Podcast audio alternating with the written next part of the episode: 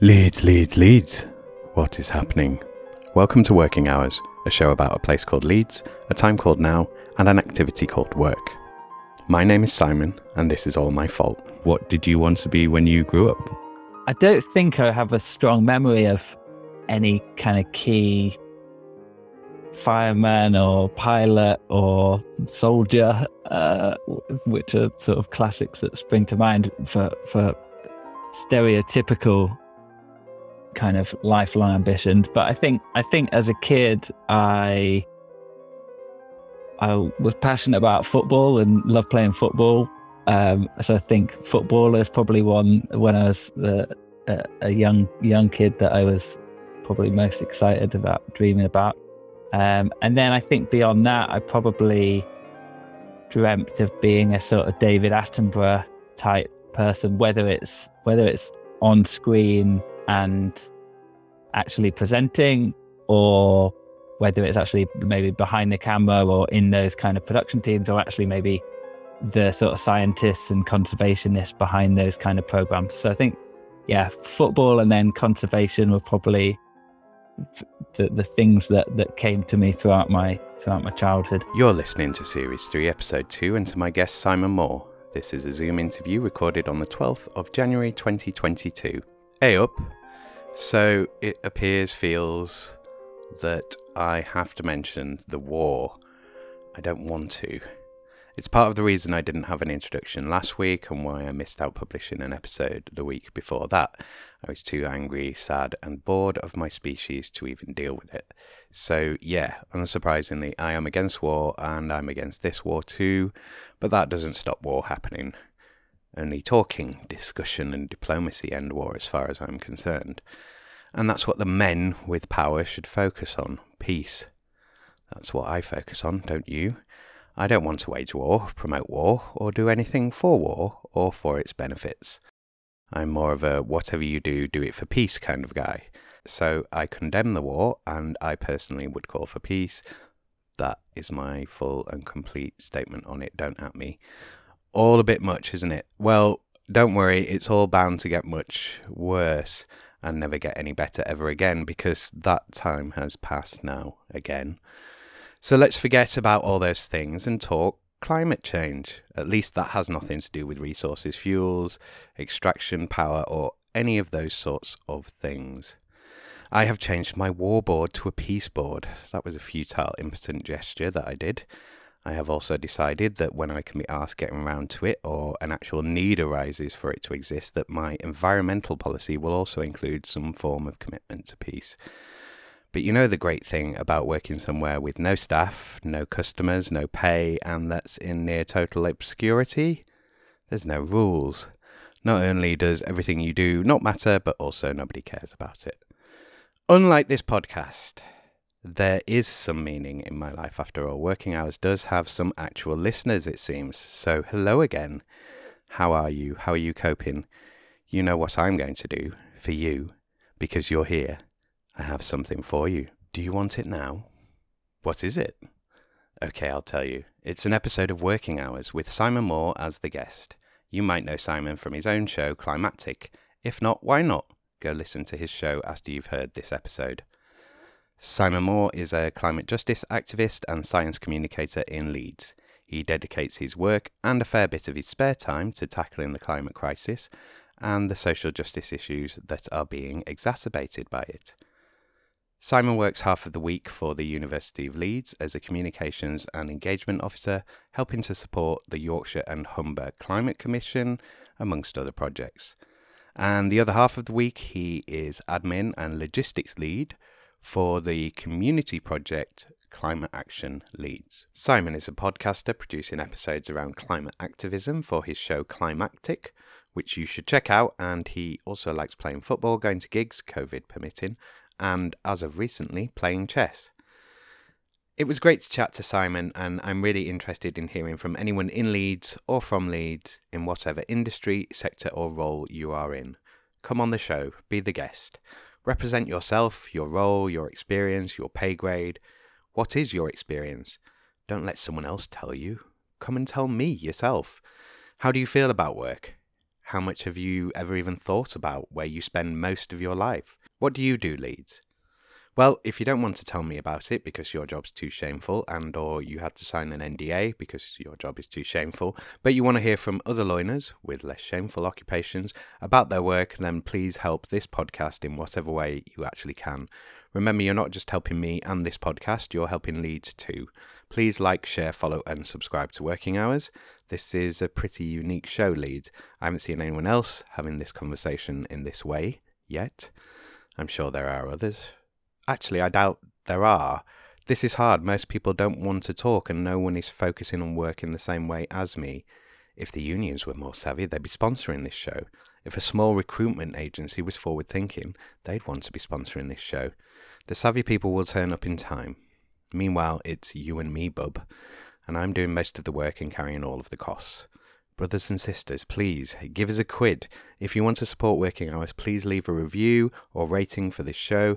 If you can afford £12 a year, you can sign up to the Patreon to pay for this show. It's a pound a month because even though I really need the cash, it's more important for me that anyone can be contributing, should they want to be. Um, and that's as low as the amount goes. Go to patreon.com forward slash working hours pod right now and sign up to help me in getting 1000 loiners recorded for working hours. There will be bonus material in the future, but not if no one signs up. The more you do, the more I do. Please rate and review working hours, and I'll see you the next time, our kid. So, what is it that you're doing now then? I'm a kind of science communicator and do a bit of kind of project management um, in in two two roles that I do I sort of split my week. Uh, so I'm, I'm, I'm sort of, yeah, halfway through my second job as it, as it is on the Thursday evening. Uh, so yeah, I kind of split my week. Uh, uh, Wednesday lunchtime, I swap between kind of climate communication mm-hmm. in a role that I do at the University of Leeds. Mm-hmm. Uh, and more of a kind of admin, logistics, kind of project management type role that I do uh, with a community project called Climate Action Leeds. Uh, so yeah, broad, broadly speaking, I am helping to kind of promote climate research, climate sort of collaboration between lots of different organizations and people.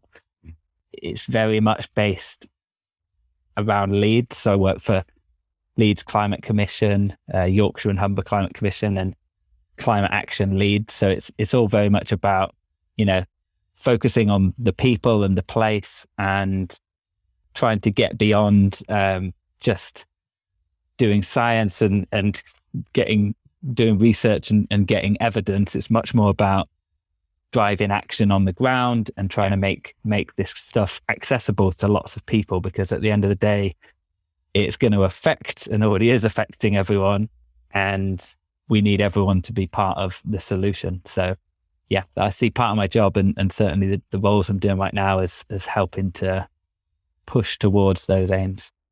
So, how did you come into that? Like, was you? How come it was two jobs? Was it just one was part time and it, you had to make up the hours, or did you want to do a mix of things? Like, well, how did that come about? It came about from, I, I guess, yeah. So I, I, I kind of, I guess I jumped, I jumped ship. I jumped ship from a permanent and full time job that that I guess uh, you know it was it was comfortable and very enjoyable and, and fun, and that was uh, around the well, yeah, during during the last couple of years during the pandemic, in fact. Um, so that was as a kind of science communicator role in the press office at the University of Leeds. Um, and I was doing that for a couple of years. So I had the privilege of getting to work with different academics every week um, and essentially I'd I'd swoop in at the end of you know years and years of research where someone's got some really exciting results that they want to tell the public about and, and get journalists interested in. Uh, we'd swoop in and help to kind of craft the messaging and do that liaison with with journalists and, and help to get that that media coverage.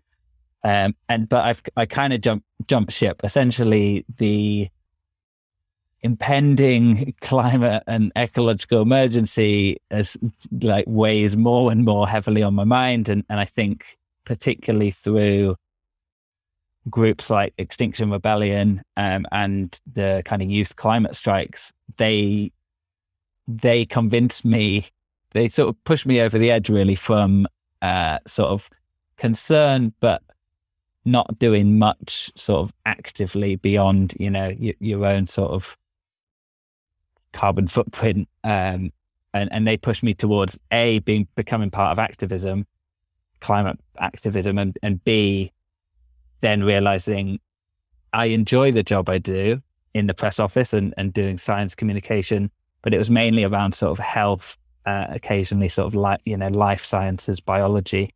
But I kind of realized I, I need to throw everything in, into this and, and that if possible, that I want that to include uh, my working hours. What do you enjoy about the role? Um, let's let's start there because I'm I'm thinking about jumping around, but I think I'll just go through the normal the normal route. So, what do you enjoy about the roles? Um, start with either one. So, what I enjoy, uh, my university role, what I probably enjoy most about it, I guess, is it's kind of like the potential uh, that. What's exciting about the climate commissions I work for is that they, as I, as I said, that they're, they're really going beyond just kind of doing research and gathering evidence, and much more about creating meaningful change and, and transforming society. Um, so what's exciting about them is all the different organizations uh, that, that our commissioners are sort of drawn from. Mm. Um, and also kind of the political buy-in that, that we managed to get for these, um, for these commissions. They're, they're essentially independent advisory groups, mm-hmm. uh, but they have buy-in from, in, in the case of Leeds Climate Commission, Leeds City Council, mm. and they kind of act as ad- advisors to them. And in the case of the Yorkshire and Humber Climate Commission, they have the buy-in and support of uh, the Yorkshire and Humber Leaders Board, which is all forgotten the number. It might be twenty city councils across across that region. So, it, it, I guess it's slightly abstract from the kind of day to day of what I do in in in in my in my time do, during work, but what I enjoy about it is that I guess the the kind of reach and the impact that it, it feels like we're we're making that um, I guess it goes back to why I jumped ship and, and wanted yeah. to work in, in climate. What I enjoy about it is seeing that we're doing things that are, are, making change happen. I don't want to go into changing things straight away. So let's let's kind of go in, in a bit more depth into the climate commissions then. So on a day to day basis, what are the things that you're kind of seeing or what are the things that you've been really proud to be part of? Yeah. So with, with the climate commissions, um, I think, yeah, one of the, the, the strengths of it really is bringing together like-minded people, but from very different kind of sectors and, and industries. Mm. So yeah, so we, we, we're really helping to bring, you know, people from the agricultural sector together with people from kind of the energy sector or the housing sector. Um, and we we've specifically managed to recruit, you know, people that are quite dedicated to to this uh, to this move to to tackling climate change. But I think without the commission, they wouldn't find it as easy to find each other. Yeah. Um, and also, it's really helping to by working together, they can help to, you know, basically move things along faster mm-hmm. uh, and start to come up with really kind of ambitious ideas and uh, plans and, and, kind of momentum for, for change in, in the city or, and in the region. Mm. So, I, I mean, is it all working groups and plans for the future, or have you managed to get sort of practical things realized already? Good question. So, I my experience with the working for for Leeds and the Yorkshire and Humber Climate Commission is all still fairly new. yeah, um, they're both quite new organisations, aren't they? The the Yorkshire and Humber one has been going since March, so I've and I was involved from the start and for for almost all of that time since. So so yes, it it, it would be it's it's pretty fair to say that we it, it's I'd say it's reasonably difficult to to pinpoint you know, super strong, direct kind of um, consequences so far for, for that commission. We're, we're at the stage of uh, having worked very hard, put lots, got lots of people together, including kind of members of the public, uh, to to produce uh, a climate action plan for, for Yorkshire and Humber, and that's got kind of fifty big big action points for for the region to take up. And now we're starting to see individual councils, sometimes councils working together, starting to go, okay, well, that point there, we're actually quite strong on.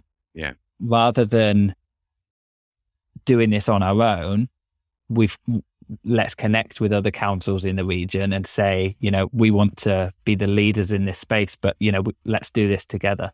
Yeah. Um, and the obvious examples are around, you know, things like things like flooding, for example, where the the droplets of rain and the water doesn't care which kind of council or which mm. local authority they're flowing through. Uh, and it's quite obviously, you know, these lines we've drawn in in in, in the sand are pretty arbitrary. Mm. Um, and so, you know, it doesn't make sense to have a different flooding plan from one council to the next. Yeah.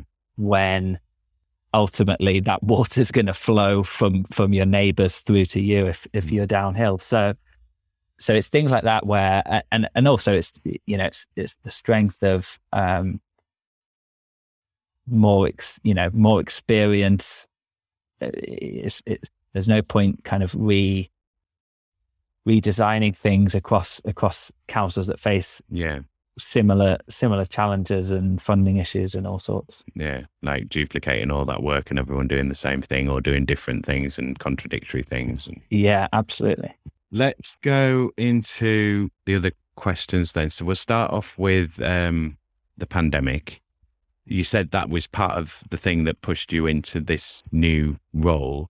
Talk us through kind of lockdown and, and how COVID's sort of affecting your work currently, if it is. So the pandemic, I guess, was uh, a challenge for everyone.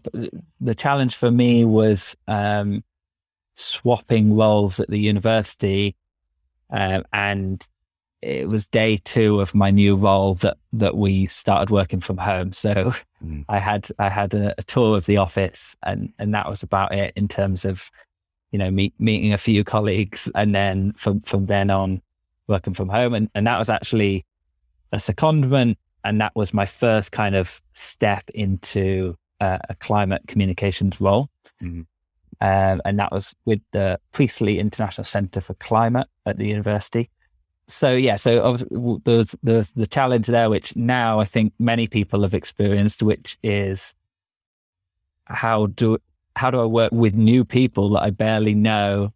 Uh, I don't know how tall they are. I don't know, you know, I don't know their mannerisms, and and I don't know them well as as as people and, yeah. and not just as workers. So that's that's that's a challenge. But yeah, as I say, I, I they were people that I I'd met a few times, so I had at least uh, that that little bit to go on.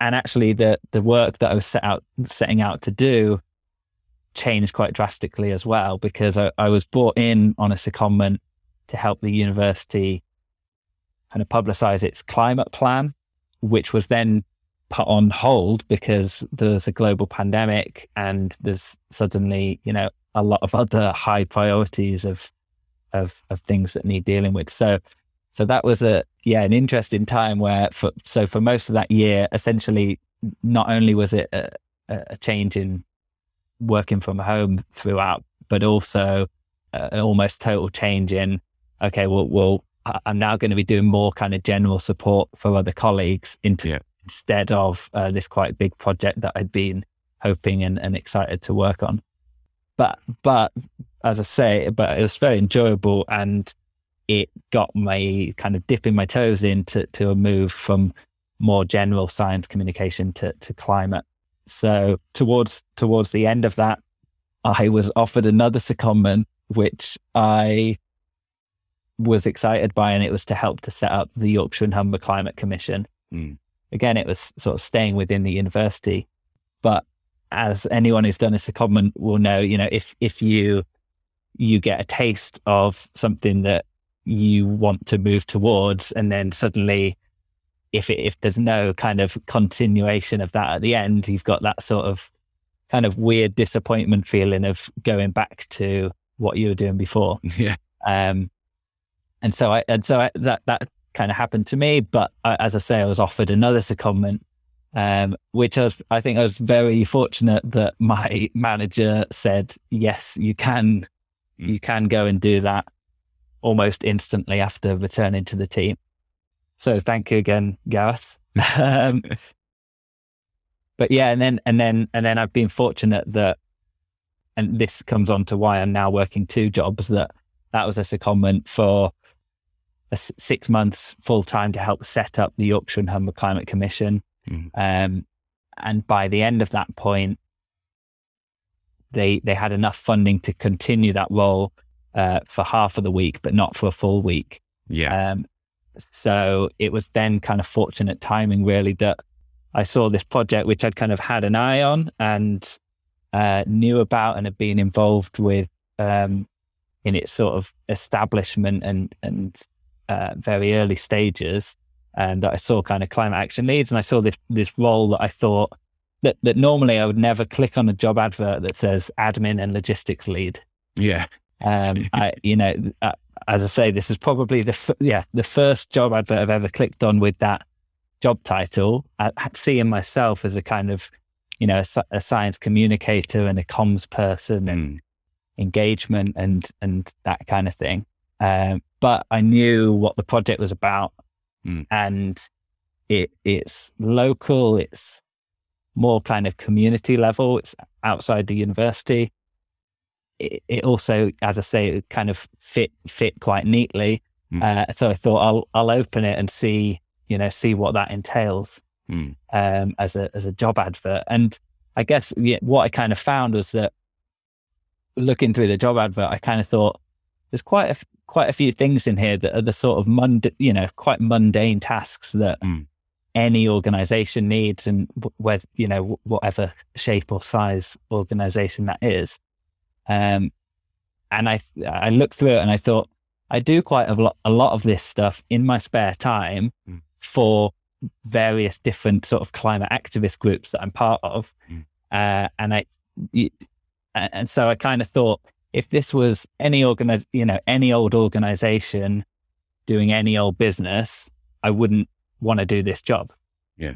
Um, but given how sort of strongly I'm behind the aims of this organization, I would happily do the fairly boring bits of, of of these organizations work because Mm. the the goals of it are so exciting. Mm. Um, and I also uh, would would give a shout out to colleagues like Margot Hansen that I work with, who fulfills this kind of role at the university.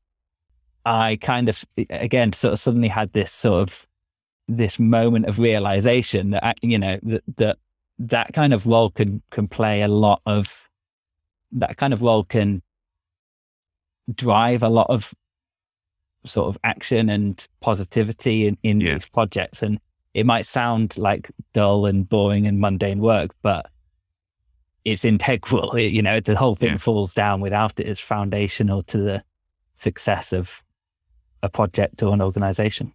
Yeah. I mean, I, I think there's probably a lot of attitude for those kind of roles as well. I, I think the downside with a lot of the climate and, you know, uh, ecological emergency stuff is that it's not profitable, you know, Yeah. to sort of plant trees or, you know, like regenerate a river or, um, so it's, it's finding ways to make that pay, like even for yourself, because you're going to have to, you know, if you're committing to a climate action, you're going to have to put time into that, put resources into it. Yeah. And um, if you want to put more time and resources into it, ideally you want to be getting paid for doing that. Right. Then let's go into the difficulties a bit then. So what are the, what are the, so rather than kind of what are the negatives, I like to go in with what are the three things that you'd like to change about the role. So if you could change any three things about either of the roles today, what would they be? Or both of the roles? Let's do both roles. Interesting. Okay, so what would I change about my role climate action Leeds? Um,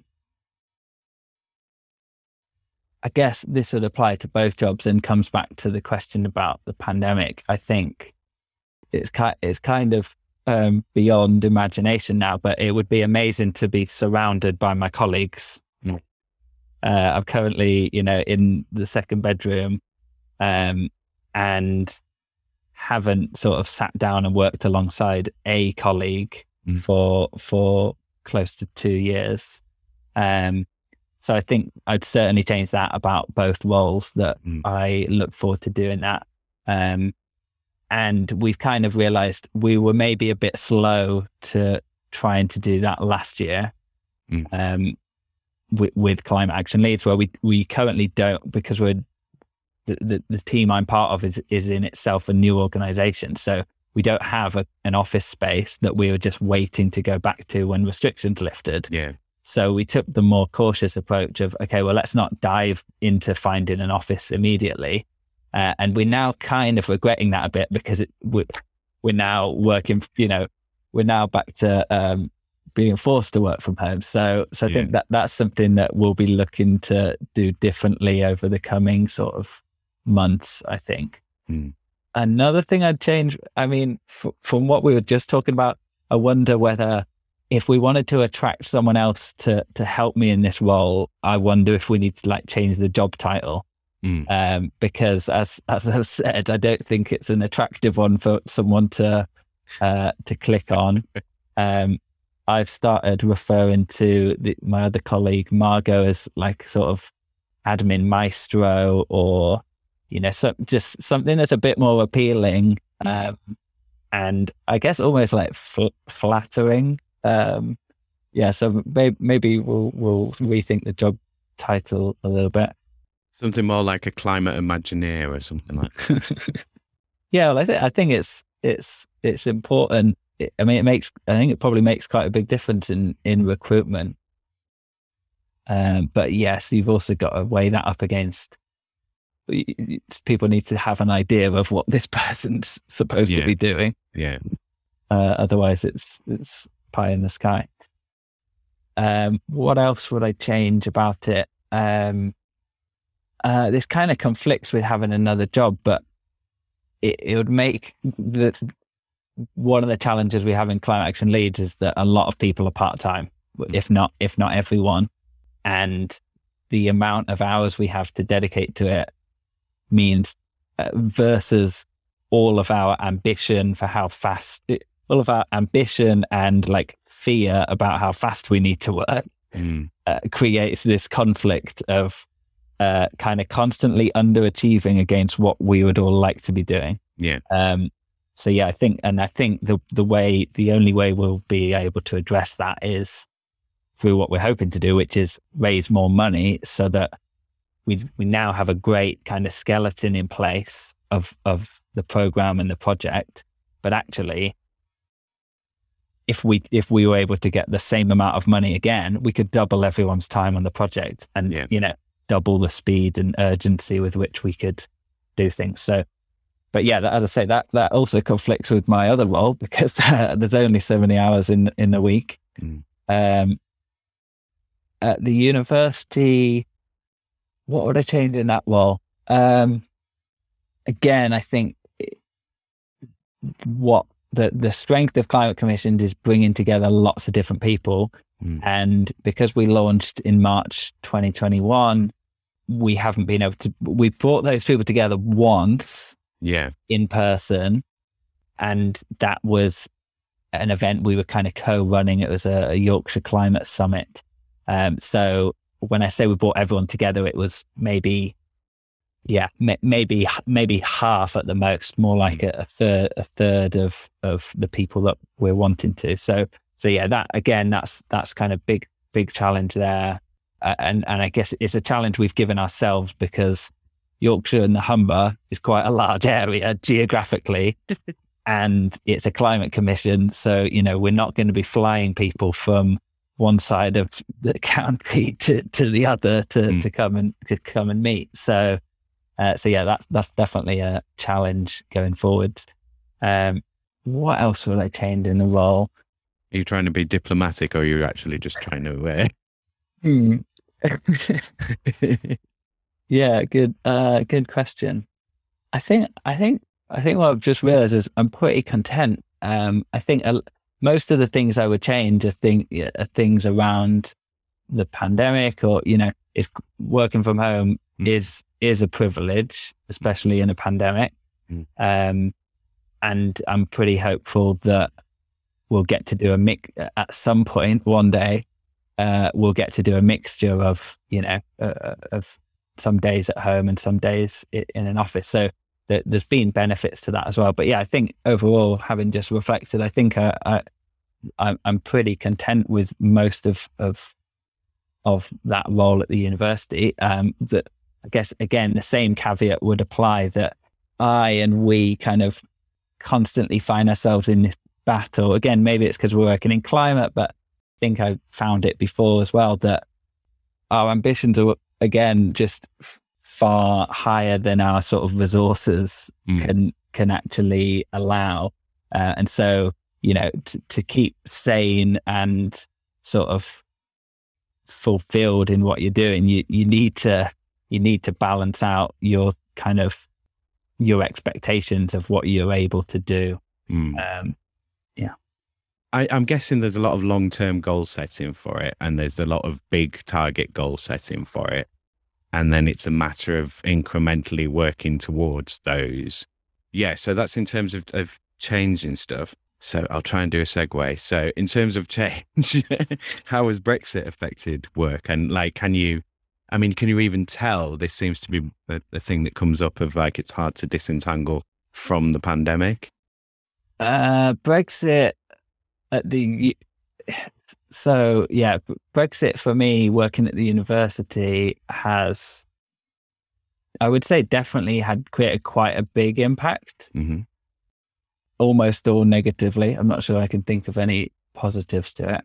I guess in general, you know, uh, people that that have come across the university and as leads in, in some way will will hopefully get the idea, as with many other universities, that you know we're we're very much an international kind of outward looking, inclusive kind of institution, uh, both in terms of the the people that we welcome to teach, that we welcome to study, but also the research that we do and and the people that make up the university community.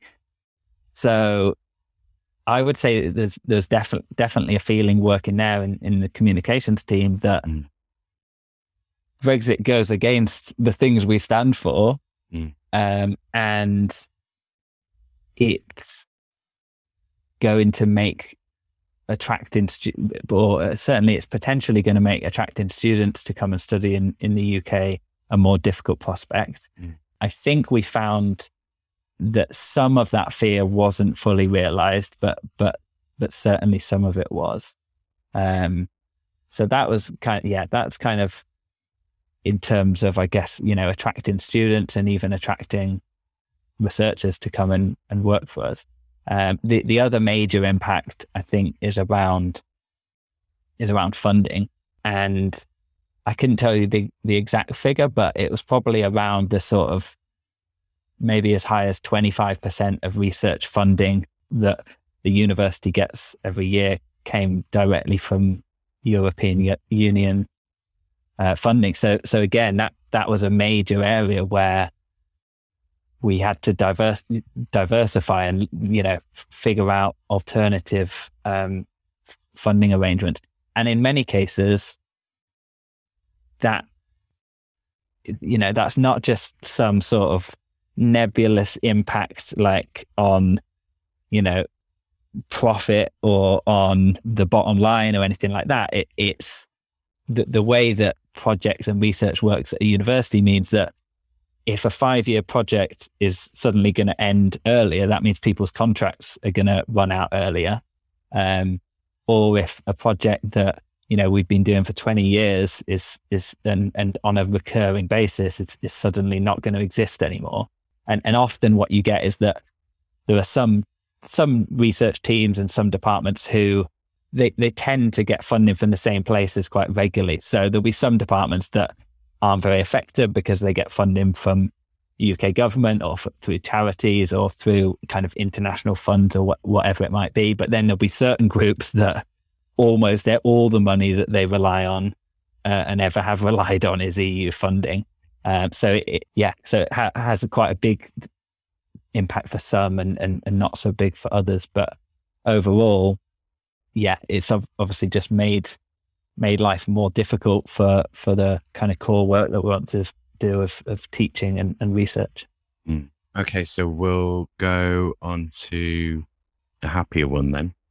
so, um, if you had a universal basic income, would you still be doing both these roles? Would you be doing something else? What would you do? Good question.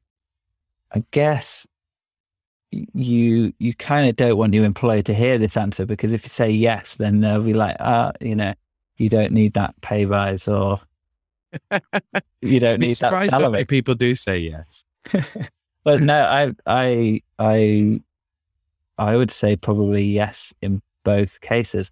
I guess the the sort of trade off there becomes like, okay, I've got a universal basic income, so I'm kind of content. I can do sort of the basics of of life, um, which is great and and and brilliant. But I guess the the question then is, okay, well, do I want do I want more than that, and if so, how much more than that? Mm. Um, but but no, for for me, I uh, the, the job I do for Climate Action Leeds, as I say, I, I, in fact, the two jobs I do now, I jumped ship from a permanent role to two part time and um, fixed term contracts. So I think my dad would say and, and did say, you know, that's not a good idea. yeah. Uh, but but I did, you know, I did that because I wanted to do those roles. Yeah. Um, and I would, yeah, and, and I would still still be doing them if it was a case of universal basic income for everyone, and we'll kind of divide the jobs between us. Mm. Yeah. Um, I surprisingly, I haven't had anyone say that they would go study yet, which I thought, you know, because that like the, the sort of top answers when I've asked people outside of the podcast is kind of it's either go away to travel, yeah, or go back to uni, go back to school. Seem to be the top two answers. but uh, but in this, because it's a work context and we're thinking work wise, most people are like, "Would I do my job?" Hmm. um, right then. So I, I mean, we've we've touched around climate change. I should probably keep my face facing the mic. Um, we we we sort of talked around climate change. So, uh, I mean, my question is normally how does climate change affect your work, or how is it affecting your work? Um, but in this instance, climate change is your work. So, yeah.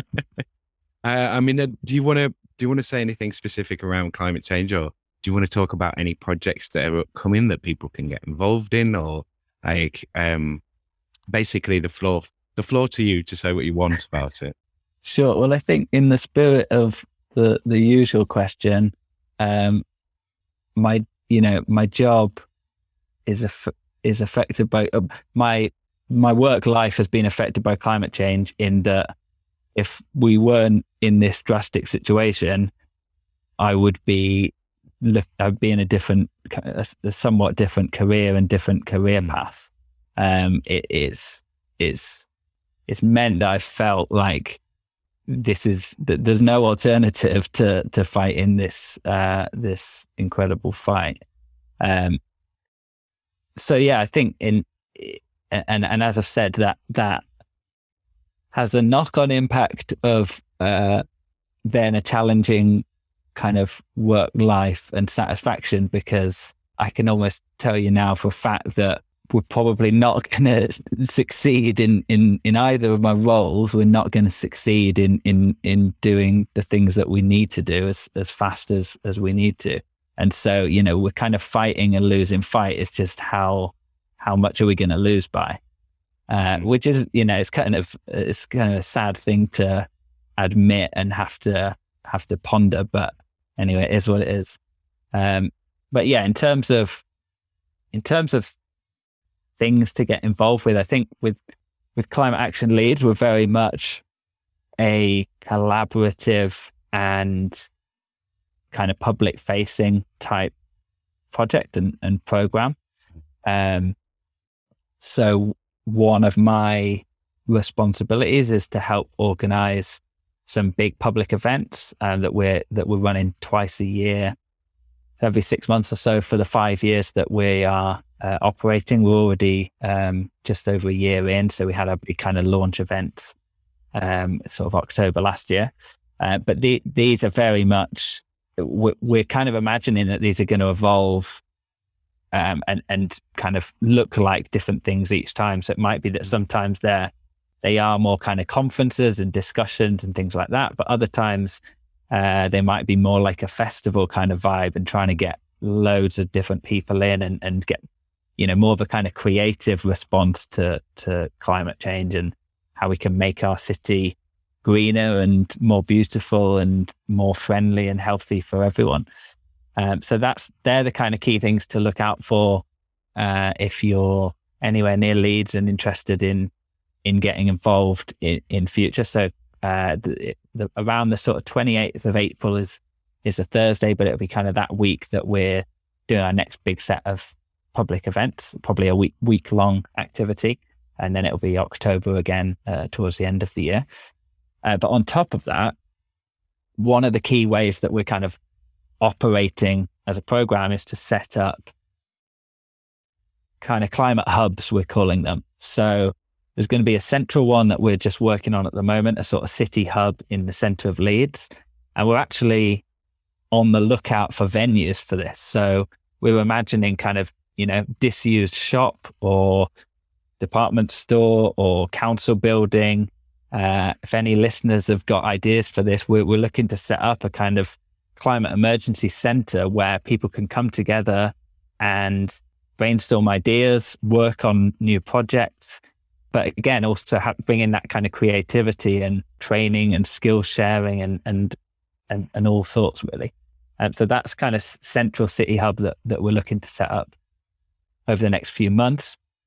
Um, on top of that, we're, we're setting up community hubs around Leeds um, in eight, eight, different places. So we've already got Beeston, Garforth, Otley, um, Seacroft are kind of the first ones that, that we're starting to kick off. And, and mm. in those areas, we're helping to support local groups to work on the the kind of issues that they're most they're most interested in.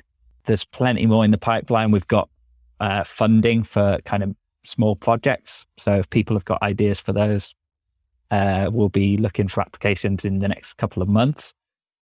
Uh, and on top of that, maybe maybe it's a bit more uh, bit more abstract, but I'm quite excited by the work we're doing around kind of a donut economics uh, plan for Leeds. Mm.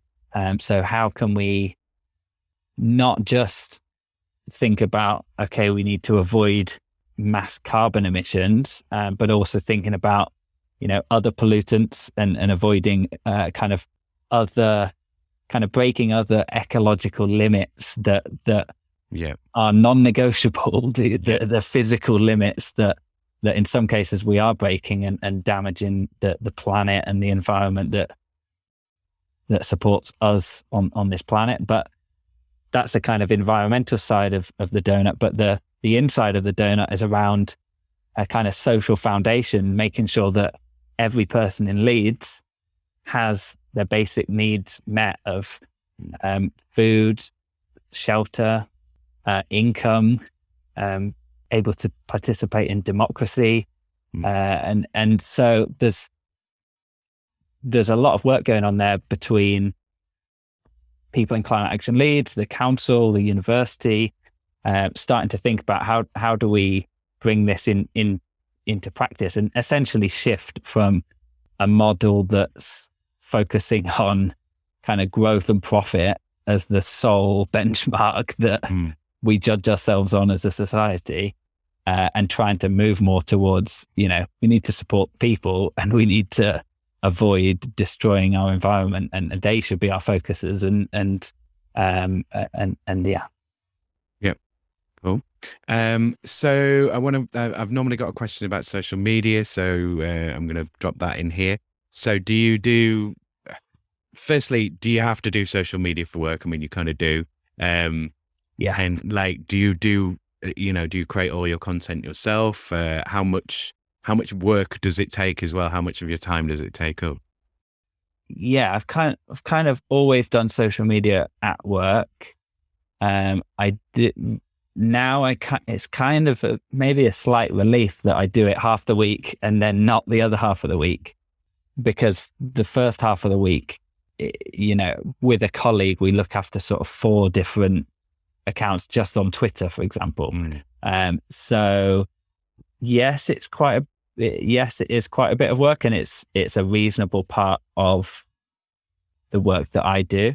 Um, it's certainly not kind of a sole focus, but it's it's it's part of our kind of routine, really, of um, helping to to get the word out there. Partly because we work with academics, and it's quite a big part of the kind of academic culture and and, working working experience. I think. Uh, but yeah, climate action Leeds is also also on social media, but um, I've got kind of colleagues that that look after that. I, I might dabble and, and help them out in in future, but uh, I think I'm probably pleased not to have it as a kind of sole responsibility. I mean, it, that's a kind of double edged sword as well, isn't it? Because you kind of need to do it and get the communication out there, but it's also like I'm just creating this useless data uh, on a constant basis and like, you know, storage and electricity and all of that. And it's like, and all the people that are streaming all the time. And it's like, should we be encouraging this? So it's, mm. but then you've got to, part of it's about awareness. So it's like, you know, when yeah. environmentalists fly and stuff, it's like, well, I shouldn't fly, but in this instance, I kind of need to fly. So doing those calculations. yeah. Yeah. There's some, there's sometimes some slightly tricky trade offs. Um, and I think we, we tend to, I think, I think it's something as a as a whole university community, not not just myself and colleagues that that we need to to look at is, you know, if we're seriously gonna hit our target of being net zero by 2030 as a university, we need to look long and hard at our policy on flying to conferences, for example. And in that sense, the pandemic has helped to show that that is not necessary.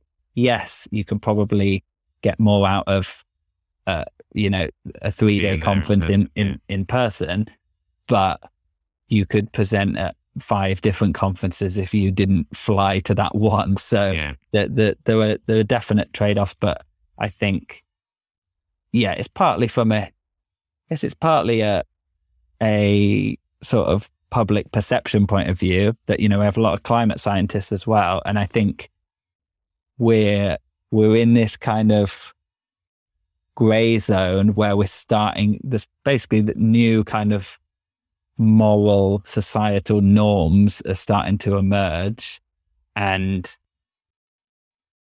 people like people working in climate change or just anyone at somewhere like a university that says we're committed to not contributing massively to climate change, yeah. you know, need to be taking the lead and saying, okay, this is what is a new norm that, we, yeah. we're adopting.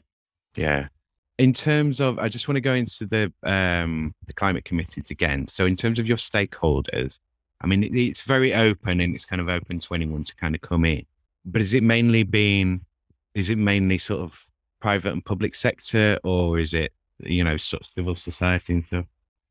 it is a it's a real mixture. So we kind of we kind of pride ourselves on on being a mixture of public, private, and third sector.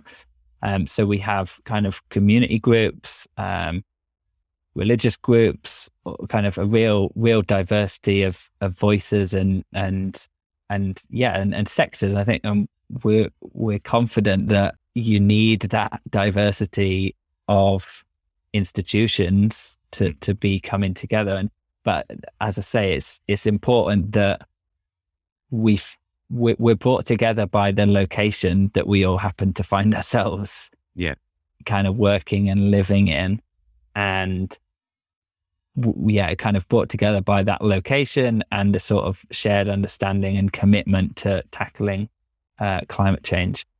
Does it make sense then? Like, because it seems to me some of the work that you're doing you know, you're kind of working in the the university, which is a bit, you know, sort of higher level, and then the, the climate action plans are kind of you're trying to do. It seems a little bit like you're trying to do a bit of you know top down and bottom up Would you say that's fair? Yes, yes. I think that, that that's very fair, and again, it's it's part of the reason that I'm doing these two. That you know that I've volunteered to to be doing this double act. Doing both, yeah. I'm doing that. And in fact, uh, two days ago, I was in a meeting between Leeds Climate Commission and Climate Action Leeds, and I I kind of said because I, am still quite new, I've only been doing this double act for four or five months, really, and there's this mutual understanding and willingness between the two things I work for to there's this this willingness to work together and sort of uh, there's a plan to kind of work together and, and, and collaborate. And, and that's part of the reason I think both sets of the colleagues I work with are kind of pleased that I'm there as a bit of a bridging person. Um, but I've sort of discovered this week and the last couple of weeks that actually, for my own sanity, I tend to compartmentalize these different jobs, even that, you know, there's, there's overlap, but it's two different sets of work. Yeah. And actually when i'm when i then need to bring those two things together as i had to in this meeting earlier this week it, it suddenly becomes you know i'm kind of fighting against myself. I'm saying keep them keep them separate because otherwise it will become too kind of confusing and and uh, but but yeah so I'll, I'll i'm working i'm working on that. Uh, but i think that's definitely true to say that climate commissions are independent kind of expert advisory groups mm. that are trying to influence primarily the local government. So that it's very much kind of top down, trying trying to influence the people in power. Mm. Whereas climate action Leeds is much more about community response. That being said, you know, again, we want to collaborate and bring in different organizations, mm. um, but it feels much more kind of grass, like the grassroots is driving it. The grassroots mm. got the two and a half million pounds funding from the national lottery. Mm. And yeah, but I do, I do kind of, in, I like that I'm doing two things, but they have that quite um, different approach to them, mm. uh, which hopefully, you know, it means they're complementing each other rather than yeah. trying to do exactly the same thing. It's the same end goal uh, but different methods, which I think my my ethos and I think similar to others is we need to do everything and try everything. We can't just say, "Oh, don't worry, the climate commission's got it sorted," because mm. nobody's got it sorted, and we we need to throw everything we can at, at this challenge. Yeah, um, uh, just a quick question on for my own interest. Are you getting much uh, input from unions? Have you got any sort of union membership in the commissions? We do for Yorkshire and Humber Climate Commission. Um, there's, I was going to call him Bill Bailey, but it's not Bill Bailey. Bill Adams. Bill Adams, TUC, yeah. Um, from from the TUC for Yorkshire and Humber. Um, so so yes, and I can I can picture the sort of the list of organizations and sectors we wanted to be part of the commission, and mm. trade unions was on that list. Mm. And I'm, I'm sure you're aware that you know there's a lot of talk about a just transition, mm-hmm. and I think you know the importance and the importance of having a voice for workers as we shift the way we do various aspects of work in various sectors. Uh, so, so that's very much kind of a, an important thing for for Yorkshire and Humber Climate Commission. I'd say Leeds Climate Commission, which predates the Yorkshire one, is is three to four years old now. The Leeds Climate Commission, so maybe may, I don't think that has as much of a trade union voice in it. Mm. Um, but I think that maybe reflects how sort of the discourse has changed a bit over over the last few years that actually maybe in the climate space workers are starting to mobilize and, and have more of a platform mm.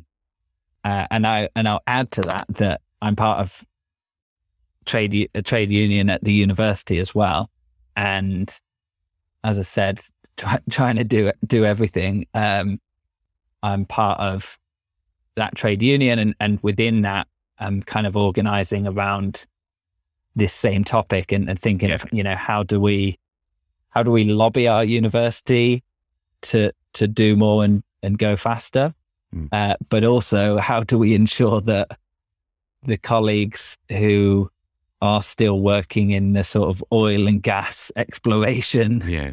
end of, of the research sphere aren't just thrown out on their asses Mm.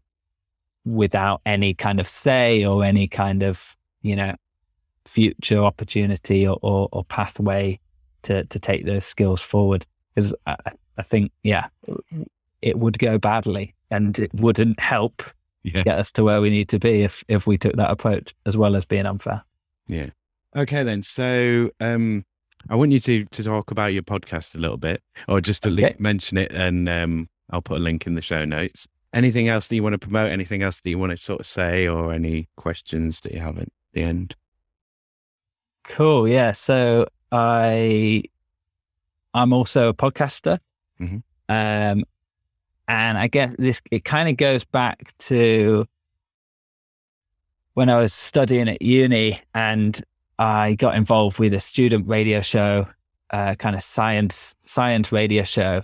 Mm. Um, and I just sort of volunteered and thought, you know, I'll give it a go and see what it's like.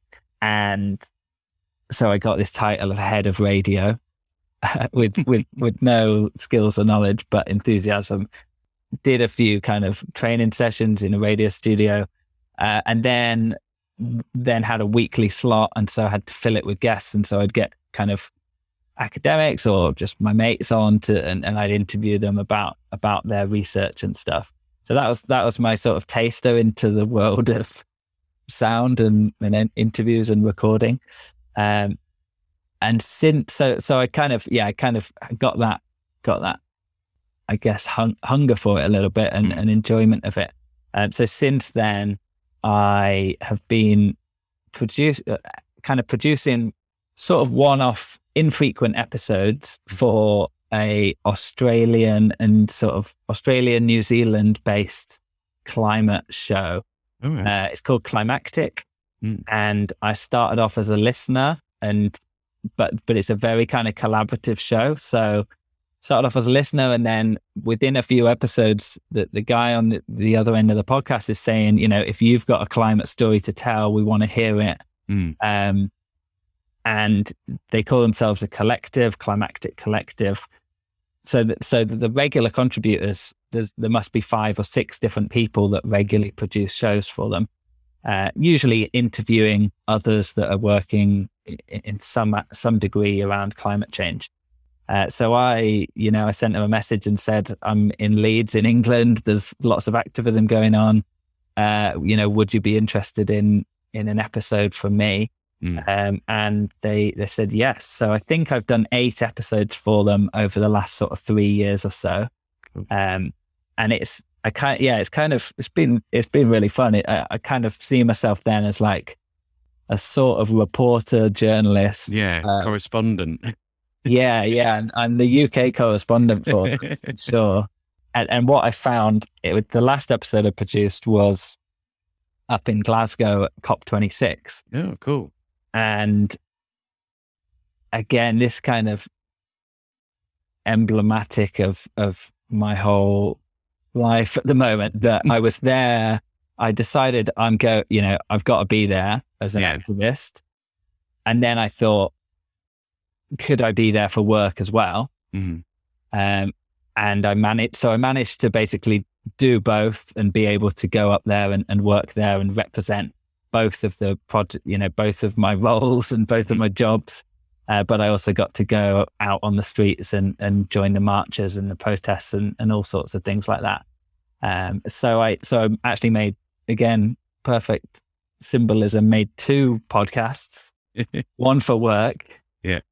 Um, with a, a colleague that I met up there, interviewing delegates and, and getting different people's opinions on kind of the local to the global kind of how, how again sort of the different levels of scale of, of action Mm. uh, but then and and on slightly different days i produced a show uh, kind of under my own name for Climactic about the climate activism and, and really on the streets talking to the different people that were marching and mm. uh, kind of hearing the sounds of protest and, and of desperation and and sometimes horror, but also kind of joy that at least at least we're trying something. At least we're surrounded by thousands of people that uh, feel feel the same way I do.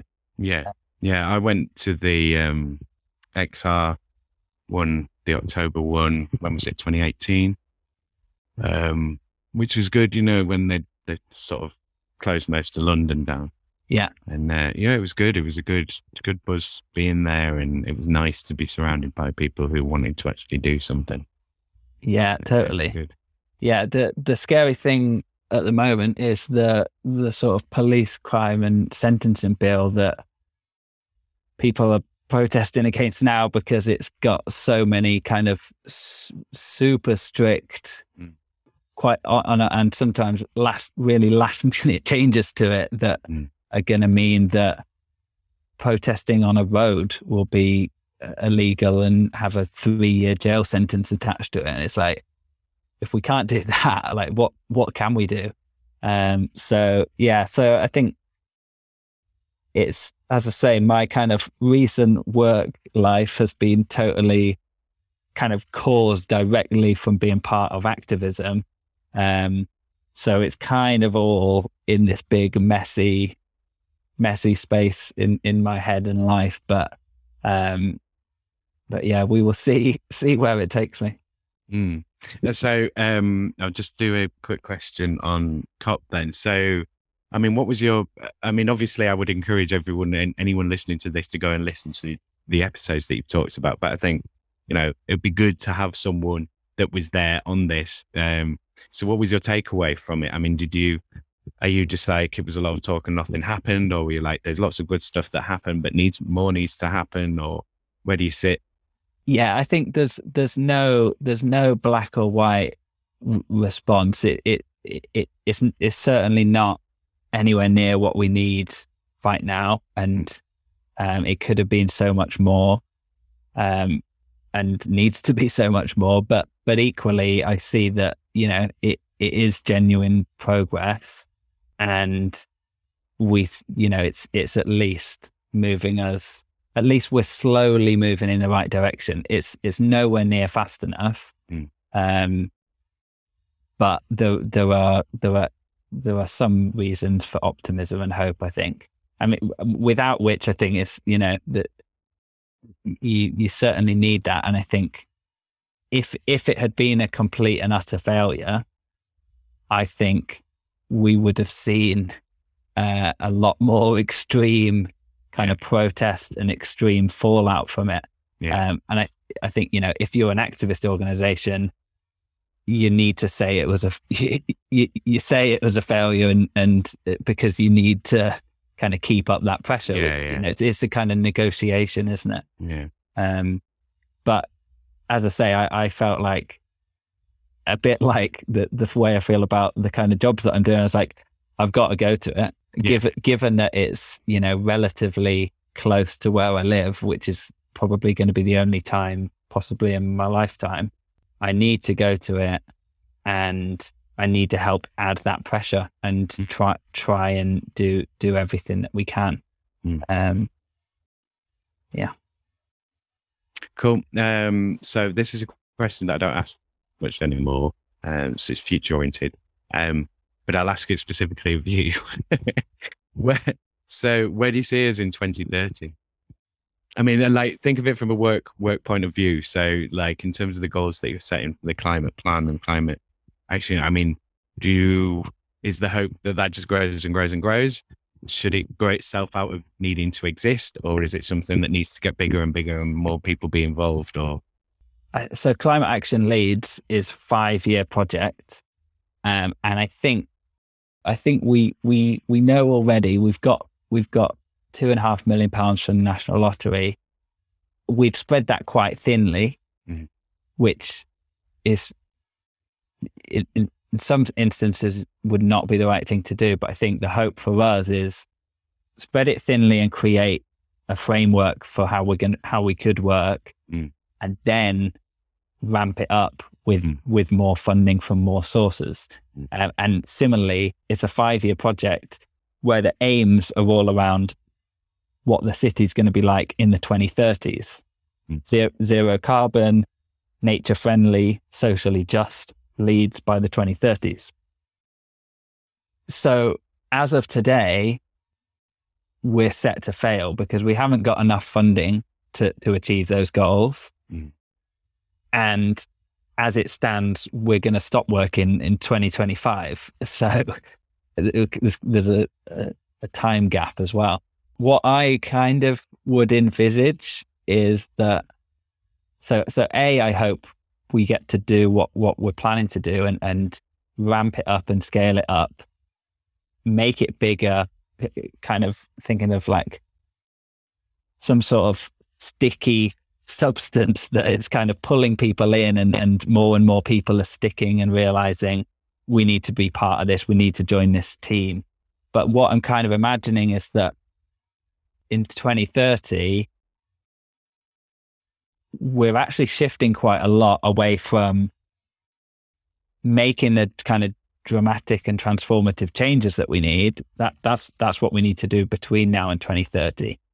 In 2030 and beyond, the focus is much more going to be around kind of resilience and more like the kind of maintenance stuff to make sure that communities around Leeds are able to, again, su- support the people, you know, make sure people aren't kind of subject to regular flooding or there aren't people that live in homes that that can't deal with heat waves and, and that kind of thing. So I think I think I think and hope the shift would be but by that time the shift would be okay, we've done we've done the, the kind of big stuff to lower our emissions and and start to live life in a different way. But now we just need to focus more on kind of building up communities so that they can continue to uh, to to thrive and flourish and and are protected from some of the the the more extremes in terms of the the weather that I think we're going to have by then.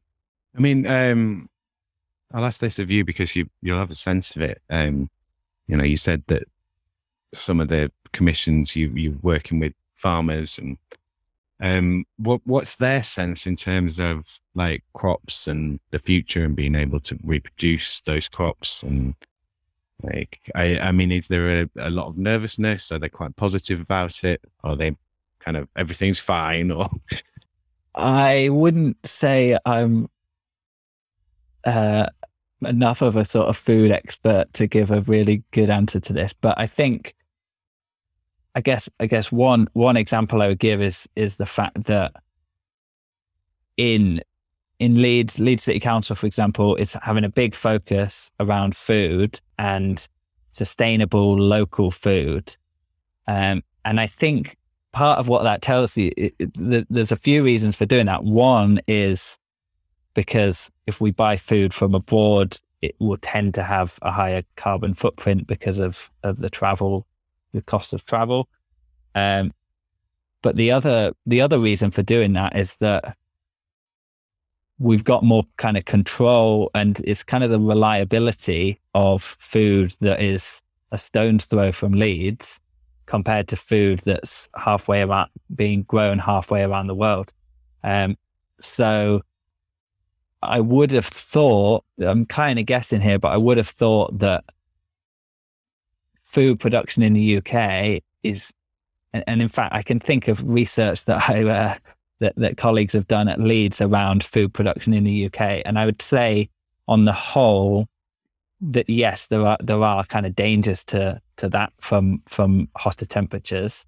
Um, but those dangers are far greater in Asia and Africa and probably South America, the dangers are far higher there that food production could be massively hit um, than than we have a danger here. So as I say, growing food locally in the UK is not just good for the lower transport costs, but it's also sensible in terms of, uh, you know, we're not as at risk uh, for things like drought Mm. as as other parts of the world. Mm. But equally, we, you know, an area could be massively flooded. That's a huge part of the food that we're relying on. And then it's like, well, then the resilience becomes where you getting those calories from now. Yeah. Yeah, absolutely. Um, uh, it, and it's certainly, you know, food, food is certainly a major risk. Um, I, I guess isn't UK food production is not high on my list of worries. Mm.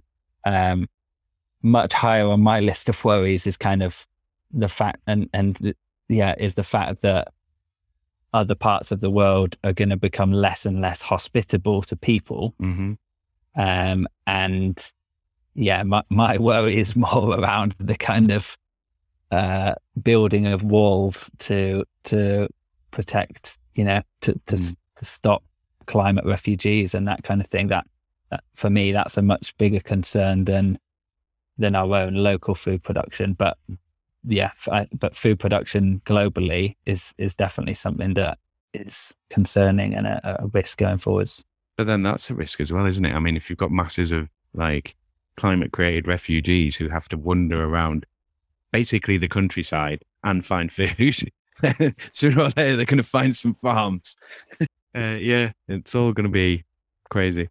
Um, right, so I'm going to wind it up there because I want to let you go on time. Um, thank you very much for doing this. Um, have we got your um, socials for following and so on? So I'm on Twitter at Simon underscore C underscore more. Uh, and you can find some of my uh, climactic episodes there. Um, but the show is climactic.com.au, I believe, because it's Australia. Uh, so yeah, no, it's been it's been great to talk to you, and yeah, thanks for having me on. Yeah, no, great to talk to you and thanks for being on. Thank you again to Simon for being my guest. Thanks again to all my guests, and thanks to you for listening. What do you do, Leeds? Do you know what you're doing? If you do, then come and tell me about it. If you're allowed to do that, that is. If you're not too scared.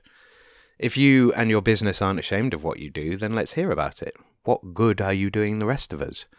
Please follow the show on Twitter at Working Hours 3 and on Instagram at Working Hours Pod Lead to find out when episodes are being released. I'm also on LinkedIn, uh, linkedin.com forward slash IN forward slash Simon hyphen Treen, that's T R E E N, or you can go to my company page, which is linkedin.com forward slash company forward slash Western hyphen studios. If you want to make a podcast in Leeds, whether it's for a cause, a publicity campaign, a product promotion, or your own passion projects, then get in touch with Western Studios for support, advice, and guidance on anything podcasts. At Western Studios, you can work with a real loiner who is actually in Leeds that you can actually work on with making podcast content. So don't wade through articles and videos and podcasts about how to make podcasts. Western Studios can make your podcast with you or even for you. Western Studios can take on your podcast's admin, recording, editing, transcription, whatever. Tell me about it. Or, if you want to demand to see my company's peace policy, that's the place. Go to LinkedIn and engage with me there. Got an inkling that you'd like a podcast but don't know where to go from there? Hit me up at make my podcast at western-studios.com and let's start making your podcast right now. Save the hassle, save the headache, and make your podcast with a Leeds based in real life podcast producer, me, at Western Studios Leeds. Once again, please let Working Hours get big and strong by joining the Patreon and supporting the Working Hours project. Go to patreon.com forward slash working hours pod right now and sign up. Why? Because we've got to find out what Leeds does, who Leeds is, and most importantly, who does Leeds really work for? And also to help me get 1000 loiners recorded talking about their work before 2030. Please remember to like, share, follow, and subscribe to this show. Please rate and review Working Hours and do come back next week to listen to Debbie Rhodes, who is the director of Digital Covered. If you're listening to this, I assume you have some connection to Leeds, like living here or being from here. If you're such a person in Leeds or from Leeds and you haven't done a recording for Working Hours yet, then email me now and let's arrange some time to record your Working Hours episode. This is your show, Leeds. It's all about what you want to make of yourself. If you want to be on working hours, we will need a two hour window in which to record. I can record in your work time or during your downtime. I have been recording interviews over Zoom for over a year, but I can record offline too. You can appear on working hours anonymously or you can promote yourself and or your company or brand. Email workinghourspod at western-studios.com if you want to be a guest. Add a short bio and some suggestions of your availability to your email, or just send me your feedback, questions, comments, and queries about working hours. I'm really interested to hear from anyone in Leeds or from Leeds in whatever industry, sector, or role you are in. What is your experience? How do you feel about work? What do you like and not like? What do you do, Leeds? Please remember to like, share, follow, and subscribe to this show. Please rate and review Working Hours, and I'll see you next time, Arkid. Working Hours is presented, edited, and recorded by Simon Treen for Western Studios, Leeds Limited. The music was The Bees from Chopin's Etudes, which is in the public domain and was taken from musopen.org.